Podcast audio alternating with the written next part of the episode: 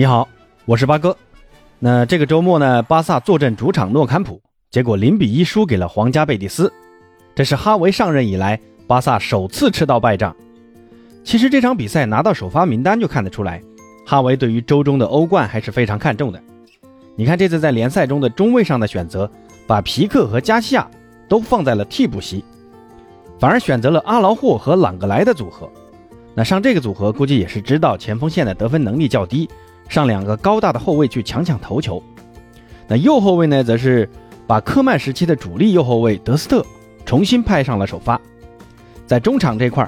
把德容放在了替补席，让尼克冈萨雷斯顶替其首发，在前锋线没有首发登贝莱，而是让库蒂尼奥打左边锋，阿布德继续首发打右边锋，巴萨这前锋线确实是没人可用了啊，那这场比赛的失利其实很大程度。就在于哈维的人员轮换政策。首先呢，说一下库鸟，库鸟这次首发，他可能觉得机会难得，我得好好展示一下自己。所以你发现开场那段时间，库蒂尼奥非常的活跃，但这种活跃其实对于现在的巴萨来说不太合适。那为什么这么说呢？正因为库鸟过于想展示自己的能力，球一旦到了他的脚下，马上节奏就下来了。库鸟更喜欢寻求过人和突破。而且射门欲望也强，你看第六分钟的那脚射门，其实前面的过人很漂亮，但如果在下一脚的射门前，库鸟能观察一下当时的局面，把球分给左侧的队友，当时左侧的加维边上没人，德佩呢又在中路吸引了三名防守球员，可库鸟在这样一个情况下还是选择自己打门，结果皮球飞向了看台。那同样的剧情在第十八分钟又一次上演。阿尔巴在左路的横传质量非常高，那库鸟的跑位也是非常骚啊！先是往回跑了一下，再突然加速前插，这样避免了越位，同时呢也利用节奏的变化摆脱了防守。这一点呢还是体现了巴西球员的球商和意识。但又是临门一脚，急于贪功。如果当时选择倒三角回传给门前的尼克和阿布德，那进球机会会大很多啊！当时库鸟的运动方向跟球的方向是一致的。你很难发上力，而且守门员已经把近角封堵好了，库鸟就很难把握这次机会。其实锋无力不仅仅是库鸟，德佩和阿布德也是一样的。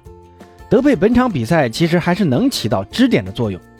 和布斯克茨的调度一样，是巴萨少有的可以仰仗的球员。但德佩本场比赛受到的关注较多，那丢失球权的次数也就多了，很多球给到德佩脚下，但很快就丢了，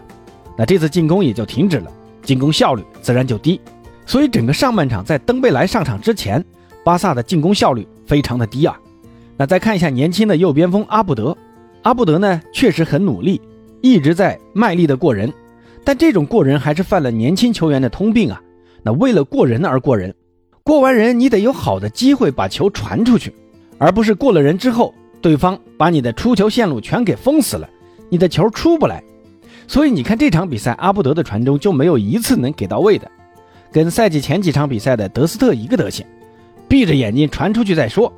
不管队友能不能接到，那这种莽汉式打法，对手防起来就会轻松很多啊。而且阿布德还有一个很关键的空门推射给打飞了。下半场第八十分钟，登贝莱在右路的横敲，无人防守的阿布德再一次面对空门打飞，直接把巴萨避免失利的希望给踢飞了。这个机会可以说是全场巴萨最好的一次机会，阿布德仍然是没把握住啊。那上一场比赛其实阿布德也有一次这样的机会，那这就是为年轻付出的代价。不过前锋线也不完全都是这么差劲啊。登贝莱下半场的上场可以说是这场比赛巴萨为数不多的有亮点的球员，在右路的突破、射门、传中，从本质上还是改变了巴萨的进攻，几次射门也都是稍稍偏出。那接下来，登贝莱需要好好提高一下自己的射门精度了。其实这场失利不光是锋线无力，防守端的表现也不尽如人意，尤其是那个丢球。巴萨如今的打法很怕那种不跟你在中场纠缠的快速反击。特略的那脚传球直接绕过了你的中场，那皇家贝蒂斯的三名球员快速跟进，可你看巴萨的后卫，由于前压的太厉害，导致只有三名球员回防，其中还有一个中场球员。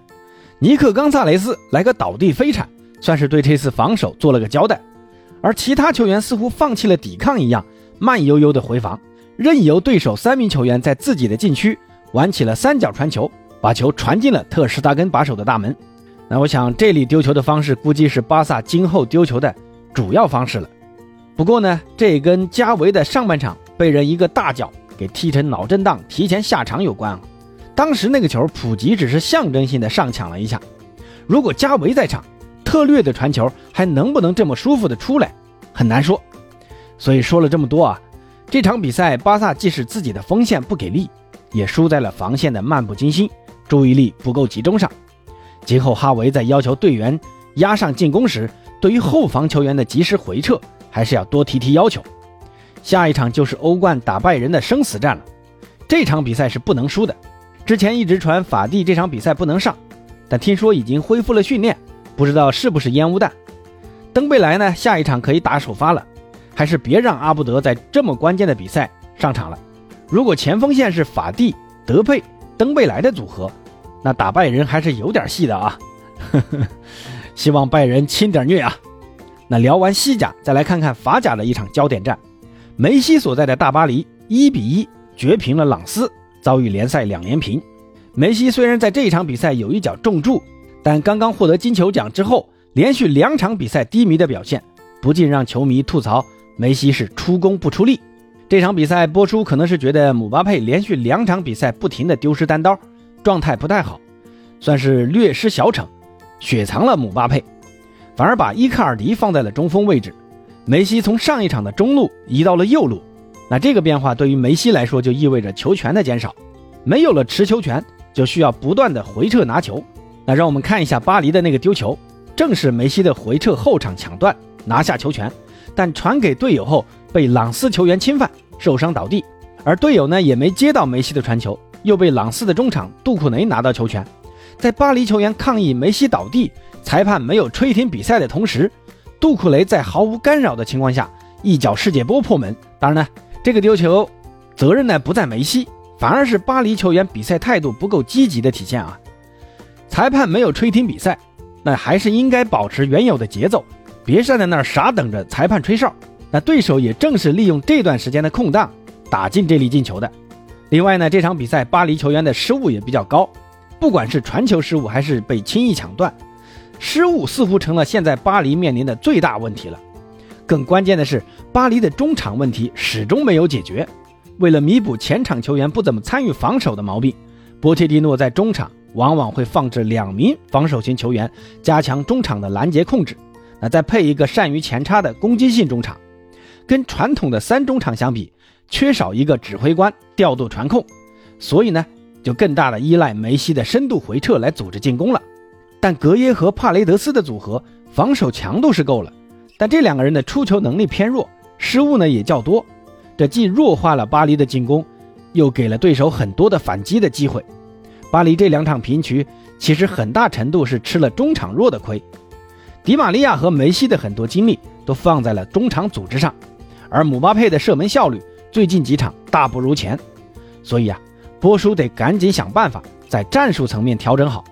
如何利用好梅西在进攻端的优势，而不是让梅西更大强度的参与防守。那些说巴黎的问题是梅西防守不积极造成的朋友们，仔细想想，这就好像你车上有一门大炮，却天天去跟人在路上比零到一百加速谁快。这不是舍本逐末吗？这还只是在法甲，如果到了欧冠淘汰赛，就更别提了。那朋友们对于巴黎该如何使用梅西有什么看法呢？欢迎在评论区探讨。那今天的节目就先聊到这儿吧，咱们下期再见。